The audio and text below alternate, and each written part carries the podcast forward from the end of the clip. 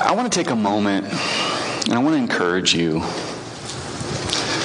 If you had a week like I had,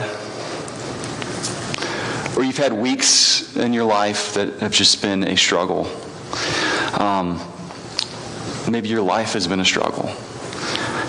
As we get into this, the scriptures, this text, I want you to take a moment and I want you to know right now that this church is a home. This church is a place for you.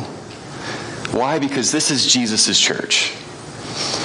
And I know that Jesus loves you far more and greater than you even can imagine. And so before we go any further, when we come here on Sunday mornings, it's not to check something off our list.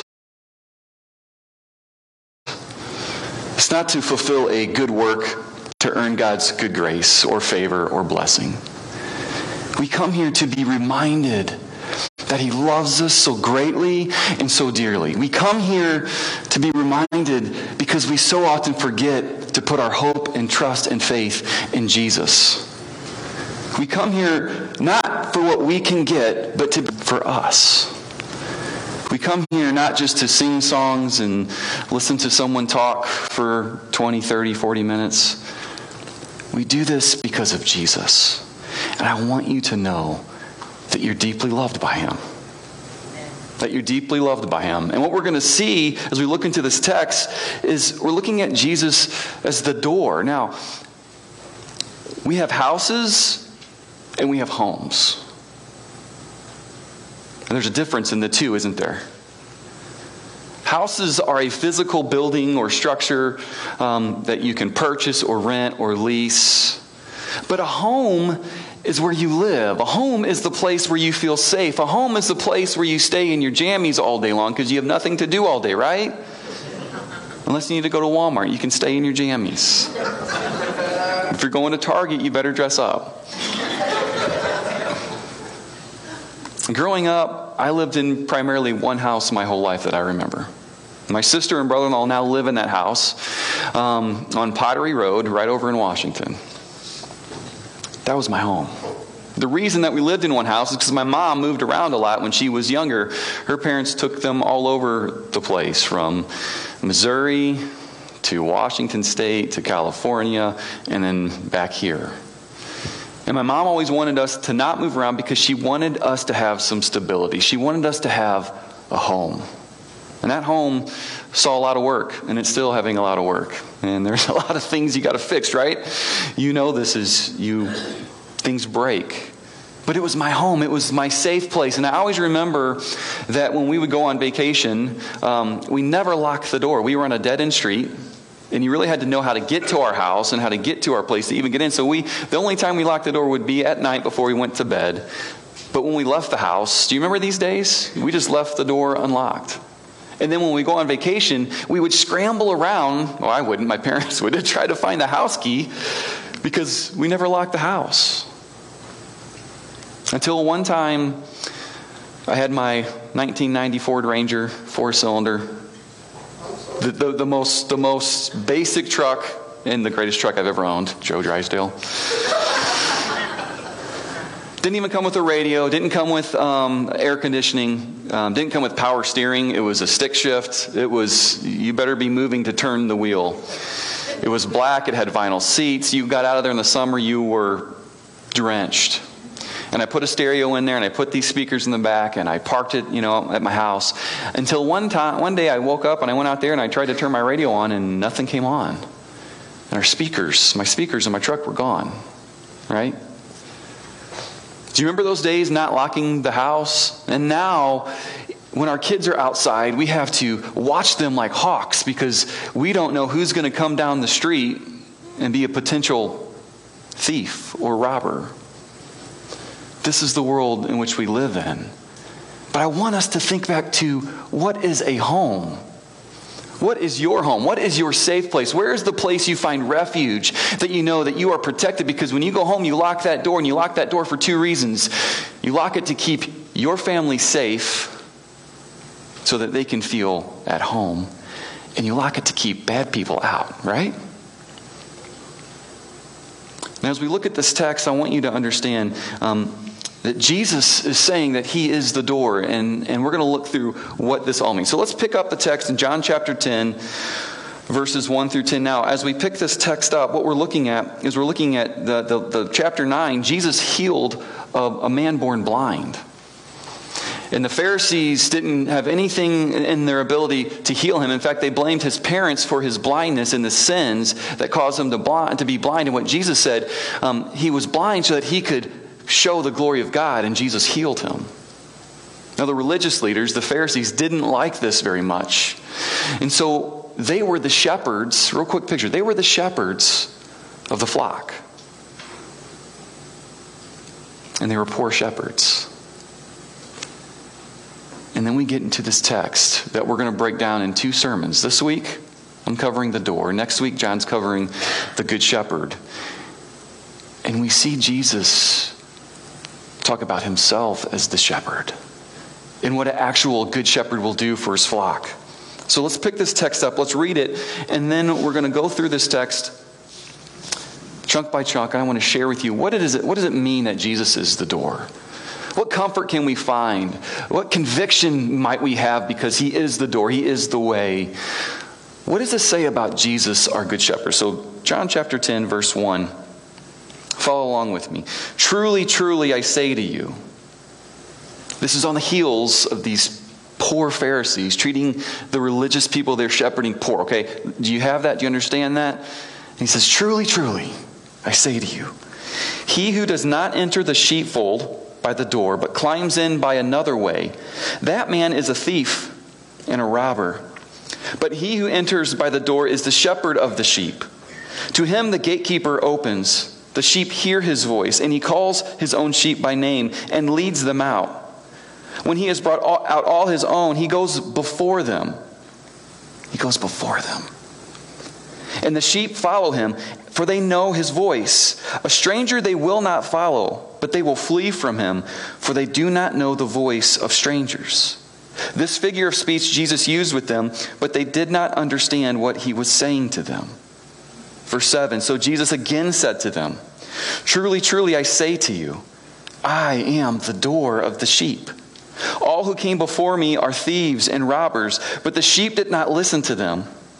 I am the door. If anyone enters by me, he will be saved, and he will go in and out and find pasture. And I think many of us know verse 10. The thief comes only to steal, kill, and destroy. I came that they may have life and have it abundantly. Now, how many times have we heard verse 10 and we've heard people abuse that passage? Your best life now. That this means that your life, because you're blessed, should look differently. And I'm going to get to that at the end of this message. But I want you to get this picture that Jesus laying out what does it mean for him to be a shepherd and what does a good shepherd do? He does a couple things. But the first thing I want us to look at is Jesus says he is the door. So, what is the door? Now, in ancient Israel, and still in the Middle Eastern cultures now, in Australia and Britain, they do it differently. But if you go to go over to the Middle East, and some of you have been over there, you've probably seen sheep running around. And the sheep would intermix. And oftentimes, the people on tour buses would always ask, well, how do they know, know what sheep are theirs? And if you go back to this text, you see that it says that the sheep know his voice. Now, sheep aren't the smartest animals, but they do have a couple things that connect. And you're lucky because I had this video that I was going to show you to show you how not smart sheep are, and I decided not to show it. Because we are the sheep, and sometimes we do silly, dumb things, don't we? But here's the thing about sheep they recognize their shepherd's voice, and so when he calls out to them, and it's time for them to split up. He starts walking, and did you notice that? In verse uh, 4, he says, When he has brought out all his own, he goes before them. You see, Jesus, as the good shepherd, as the great shepherd, is one that leads out in front. He's not behind pushing the sheep forward. He's out front taking any danger and risk out of the equation because if he comes into a situation, maybe it's a uh, ground that's falling over, maybe it's a cliff, maybe there's um, thieves or robbers or lions. He's in front of them, ready to take the brunt because he's protecting the sheep and they know his voice. So when he calls to them, they separate and they follow him. I want to paint a picture of the Good Shepherd, shepherd as we see what Jesus is comparing himself to. And, and indeed, he is the great shepherd. But he is the door. And so, what is the door? In ancient Israel, they would have these sheepfolds. And I've got a picture of one, and this is um, an actual picture of um, what potentially is or could have been. Maybe it was a foundation for a house. But here's what they were sheepfolds were surrounded on all three sides except for the gate. And they were small walls. Sometimes they'd be structures like this. Sometimes, as John and I were talking, they'd be caves because there's only one way in. Sometimes they'd be old abandoned buildings. Sometimes they'd be natural barriers and structures. And what they would do is they would have one way in and one way out. And so the sheep came into the sheepfold. And as you can see in this picture, there's a shepherd kind of sitting in the doorway, in the gateway. He was the gatekeeper. Now, depending on how many sheep and how many shepherds, sometimes they would hire out a door uh, a gatekeeper, someone to watch the door. And this had to be someone they trusted, someone who was a friend that they could count on because they know that their job is to protect the sheep when they're in the fold and not let anyone into the pen. And so we see Jesus displaying that he is, in fact, the door.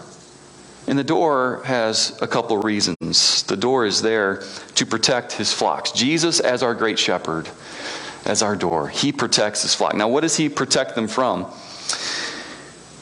If we go back into our text, he says, Truly, truly, I say to you, he who does not enter the sheepfold by the door, but climbs in another, by another way, that man is a thief and a robber. You see, there's two different contexts here for these thieves and robbers. Do you remember Jesus telling the parable of the Good Samaritan? And there were robbers on the road and they were a gang and they came and they all took this Samaritan man and they beat him and they stripped him and they took everything he had and left him for dead. And then you've got the thieves and the thieves want to sneak in and take something out that's not theirs. And one of the, the, the, the, primary roles of the gatekeeper was that he would protect the flock from any thieves and robbers coming over. And this is, Jesus is calling out the religious leaders of his day because they were fleecing the flock. Do you know what that means? Have you heard that term? I remember there used to be a segment on the news channel um, that I would watch with my parents when I was younger Fleecing of America.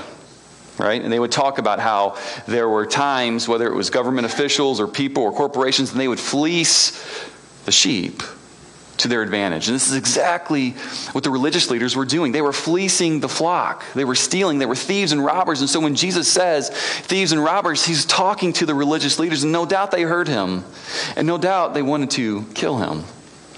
And Jesus is making a statement that he is a door, and here is his role. He is to protect his flock from thieves and robbers. Now, how does this apply to you and I? We have to know the shepherd's voice in order to listen to the shepherd's voice. Because there are a lot of voices, aren't there? There are a lot of talking heads, there are a lot of internet preachers. There's a lot of friends in your life. There's a lot of books to be read. There are a lot of voices trying to tell us one thing. And here's how you know you're listening to the shepherd. He has spoken. And when you know his word and you compare everything to the word of God, you're hearing the voice of God. And so we have to be, again, students of the word. We have to hear the shepherd's voice because what do we compare it to? Because here's what my heart tells me. My feelings tell me one thing. My heart tells me one thing. And sometimes that may line up with what is in this book, and sometimes it will come against it. And when it comes against it, I have to lay down my feelings and I have to submit to the authority of this book because this is the shepherd's voice. And so we have to be aware of these voices in our world, in our society, in our communities, even in our own heads, right? To always submit to the authority and the lordship of Jesus as our good shepherd, that we hear his voice because he is here to protect his flock. That's what a gatekeeper does. He protects us from thieves and robbers, which we read in verse 10, want to steal and kill and destroy. He's not talking about your house. He's not talking about your cars. He's not talking about your clothes. He is talking about the most important thing that we have, and that is our faith in Christ. This is an eternal kingdom that, li- that exists here and now, but we look to the not yet for Christ's return. We look to the abundant life that is to come in the world to come, not in the world that exists here in 2021.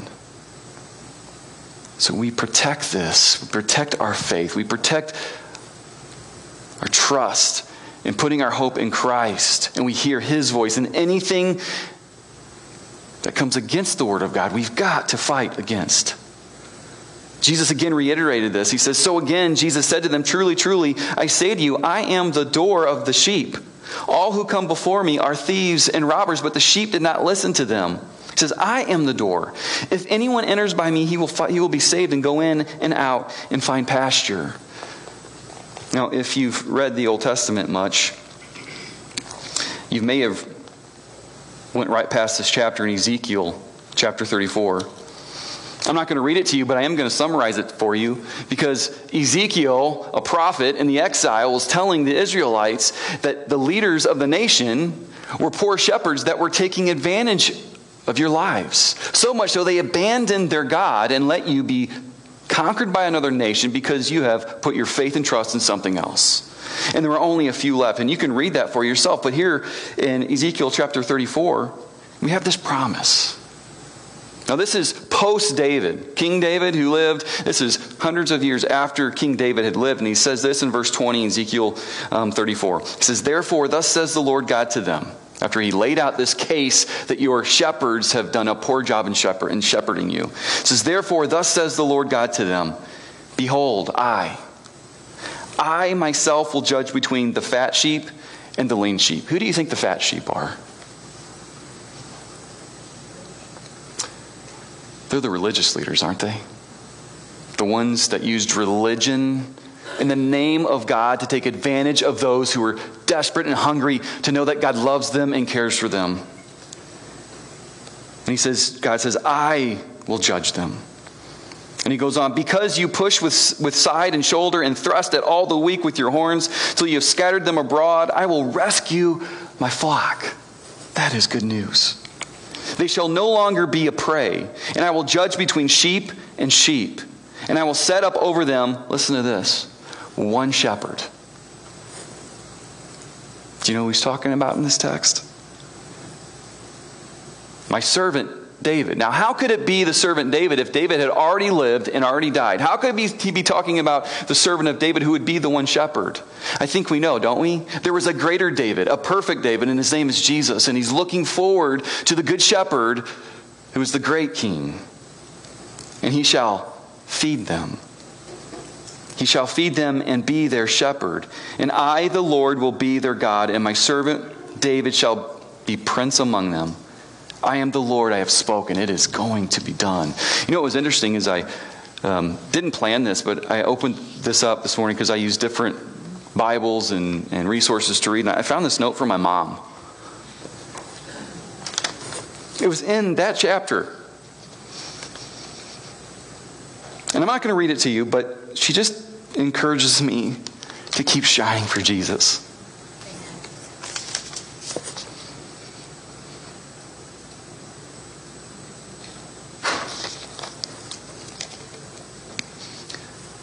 He is our good shepherd.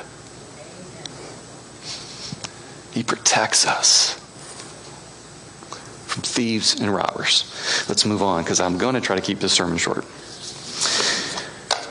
The other thing the door does, and Jesus is the door, is he guards his flock. Now you may say, well, what's the difference between protection and guarding? Guarding means you're within the confines of his blessing and his home. My house is protected. Is your home protected? I not only lock the doors, but I have other avenues in case some bad man might come into my house. I'm protecting my sheep because there are people that will want to infiltrate, but I want my kids, I want my wife, I want anyone who walks into my house to feel that they are safe, that this is a safe place for them, that they can be home, that they can kick their feet up, that they can rest. And this is the promise we have in Jesus. He says this in John chapter 10. He says, But he who enters by the door is the shepherd of the sheep. The shepherd lets those into the fold. He is the one that protects. We put our trust and faith in the shepherd who is the doorkeeper. He says this the sheep hear his voice, and he calls his own sheep by name and leads them out. Sounds familiar for another psalm that we're going to get to in a few minutes. When he has brought out all his own, he goes before them, and the sheep follow him, for they know his voice. The shepherd protects his sheep in the fold, and not only in the fold as the doorkeeper, he allows them in and out to make sure that they can go out and pasture.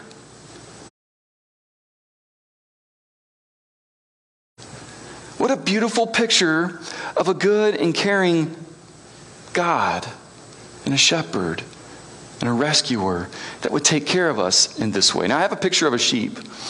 This is what a sheep's supposed to look like. He's a little fuzzy.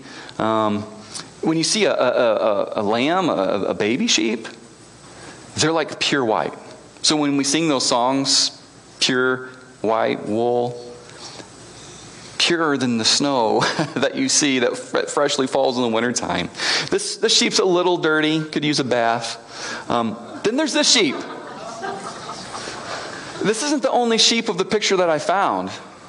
And to avoid being political, this is in Australia. I won't give you his name because I'm not trying to make this political. But this is a sheep that was lost in the forest for six to seven years. He couldn't see. He had 80 pounds of wool on his body.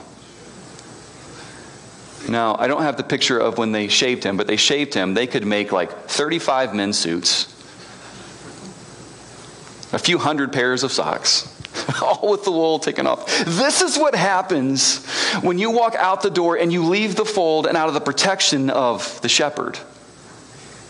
When you're within the bounds and near the shepherd,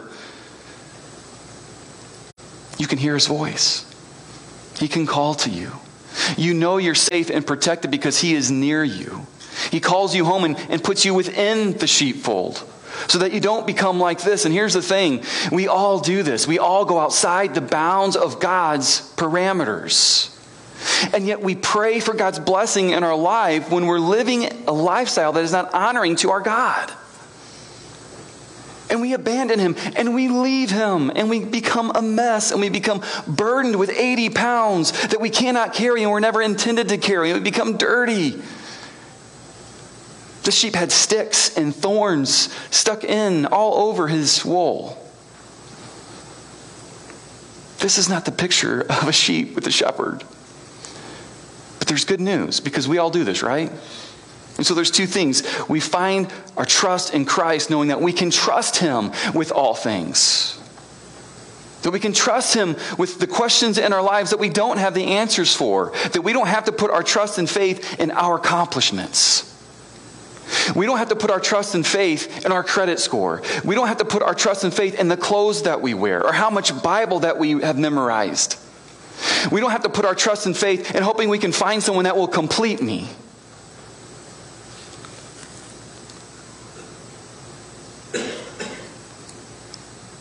These are very subtle ways that sheep wander from the shepherd. Because when we do those things, and we all do them, we are in essence putting our belief and trust in ourselves and not in Christ. You know what we do when that happens? Jesus' message was repent and believe. The apostles came and said, Repent and believe. And he's saying that to you and I, that even as believers, if you are a believer and been walking with Christ one day or your whole life, we struggle with this because sometimes we just don't believe, do we? We struggle with trust. We struggle with our faith. We struggle with putting our hope in ourselves. And we need to turn from that. We need to repent and turn back to Jesus and saying, and say, I'm, I'm sorry, Lord, I have trusted myself. I have trusted in things of the world that offer me nothing but false hope, and I'm turning back to you. This is the message that we believe each and every week because we don't want to end up like that sheep. But here's the beautiful picture Jesus shared this in Luke chapter 15. There were three parables he shared, stories. And one was called The Lost Sheep. Right? There's a song called Reckless Love, which I like, but we don't do because I don't want to explain that God's not reckless in his love. He's not without thought, although when he does, it appears in a human understanding, it appears that God's reckless. But the cross was not reckless. He saw the sheep and he left the 99 in the sheepfold and he went out into a dangerous terrain and he picked up that sheep and he laid him over his shoulders. And he carried that sheep back to the fold because that's where he's safe. That's where he's protected. And some of you have been running outside the bounds of God's pasture. And let me tell you, Jesus is a step away. when you turn, you're going to find him and he's going to pick you up on his shoulders and he's going to carry you. You don't have to trim yourself of all the stuff you've been carrying, he takes it off of you. You just have to turn to him. This is the beautiful thing about Christianity. The beautiful thing about the gospel is we are not required to do a work. And you'd be surprised how many people think that if they come to this building or that church or whatever church, that if they walk in that building, that the walls are going to fall down. Maybe some of your relatives or friends have told you that. I can't come there. And then we've got the opposite. I'm not going to church full of hypocrites. Yeah, welcome to the real world. We're all in need of the grace of God. But this is our home. This is the bride of Christ. This is where we come to give it to Jesus. You see that cross up there? A pastor of mine says, and he probably stole it from another pastor, but he always says, the ground is level at the foot of the cross. You could be the king of a country and a poor begging widow, and when you come to the cross, you look to Jesus. And so we carry these things, and He picks us up and we turn to Him and we trust Jesus with our very lives, with our stress, with all the things that we carry. We say, Jesus, this is, I'm giving this to you.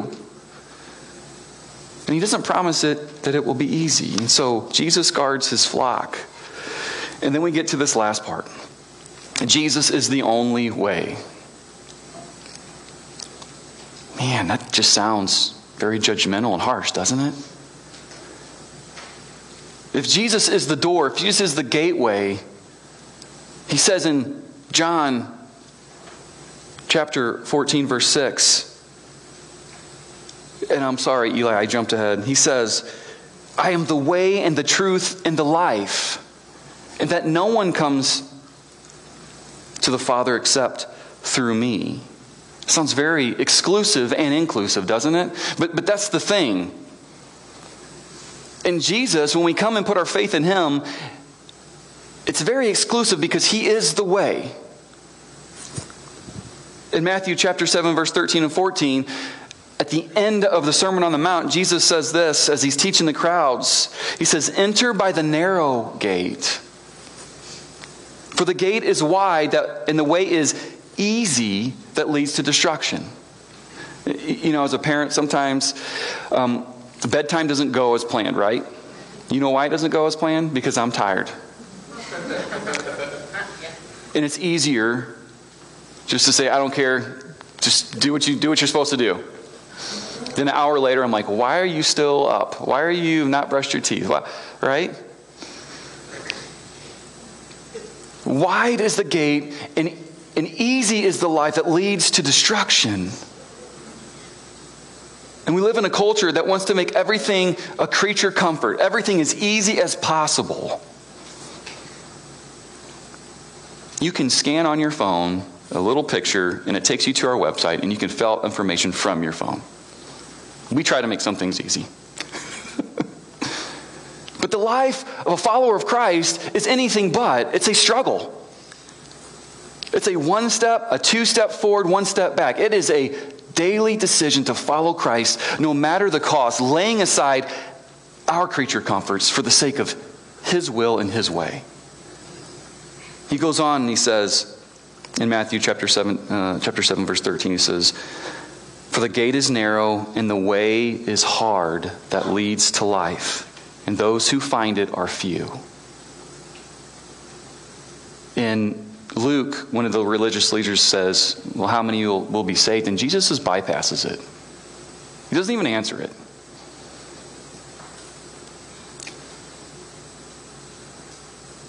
I find that interesting that Jesus didn't answer it. What he did tell him was, Put your faith in Christ. Put your faith in the Son of Man. Put your faith in the Savior of the world, and you will be saved. John 3:16 tells us this that whoever believes and puts their faith in Christ shall be saved. You and I don't know the number, but we do know this. That it's narrow. And yet it's inclusive for anyone to recognize Christ as Savior and understand themselves as a sinner who's offended a holy and righteous God. That if we put our faith and trust in the work of Jesus and we trust Him, He says, You will, or that it will be easy. It's difficult, isn't it?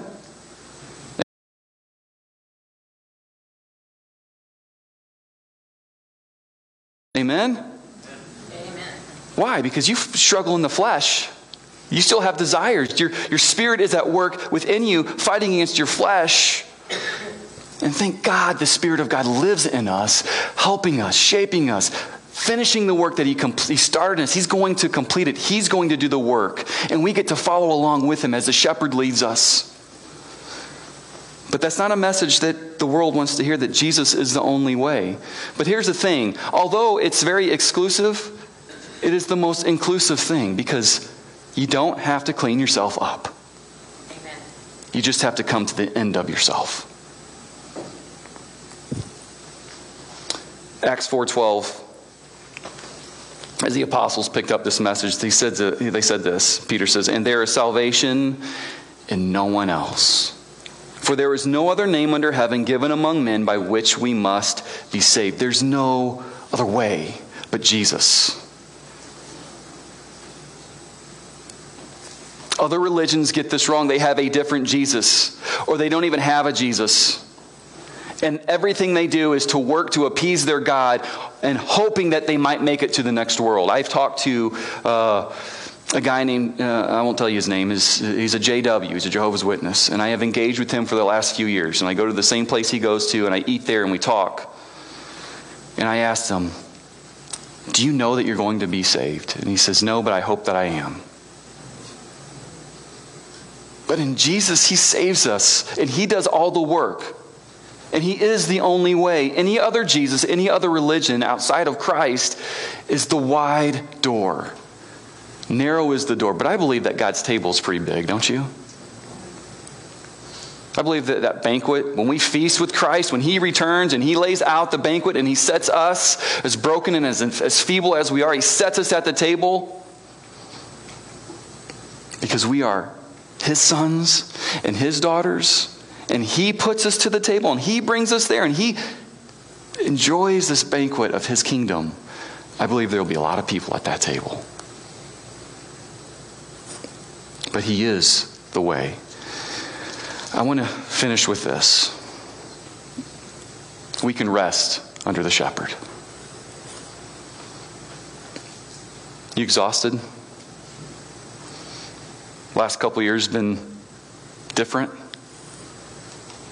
I don't know why you might be exhausted, why you might be carrying this extra workload, um, but I know spiritually we have the promise in Hebrews that in Christ we have his rest and we rest in his work. And so, as the good shepherd, what he does is he allows us to rest in him. We can sleep at night because he's guarding the door.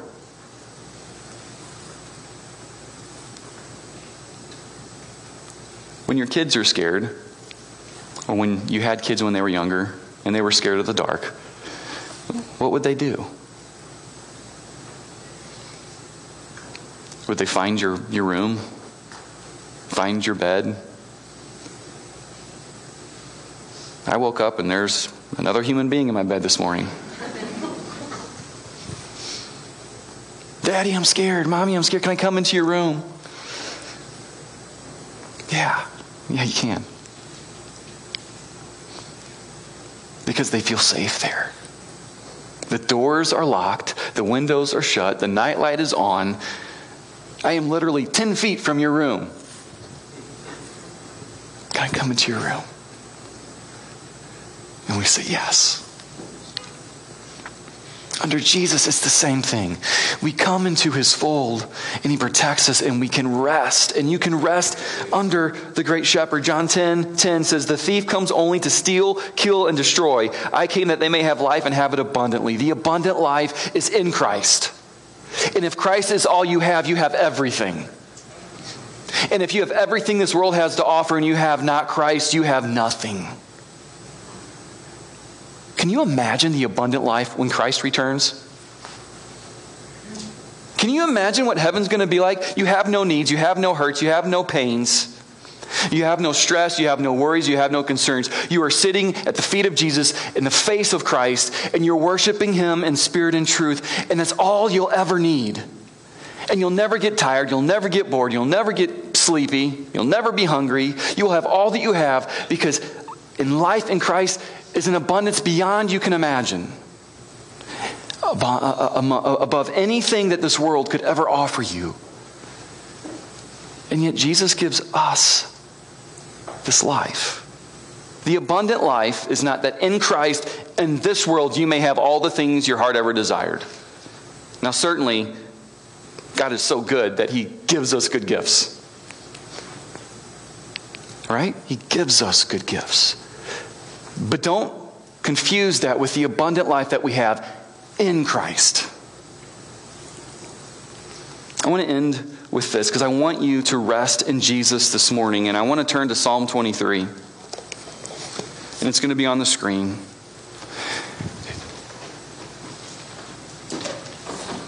That Jesus, as the shepherd that guards the sheepfold of which we are a part of, of which he knows your name, of which He is deeply concerned and caring about your life, of which He is such a good Father, a good God, a good shepherd, that He will remove things in your life to get you to trust Him more fully. But you can rest well in Christ. You can rest well in the Good Shepherd. And so I thought, as we finish up this text today, Psalm 23. What a beautiful picture of our role in trusting Jesus as our shepherd. Would you read this with me? The Lord is my shepherd, I shall not want. He makes me lie down in green pastures. He leads me beside still waters. He restores my soul. He leads me in paths of righteousness for his name's sake. Even though I walk through the valley of the shadow of death, I will fear no evil, for you are with me. Your rod and staff, they comfort me. You prepare a table before me in the presence of my enemies. You anoint my head with oil. My cup overflows. Surely goodness and mercy shall follow me all the days of my life, and I shall dwell in the house of the Lord forever. Let's pray. God, Thank you for being so good to us.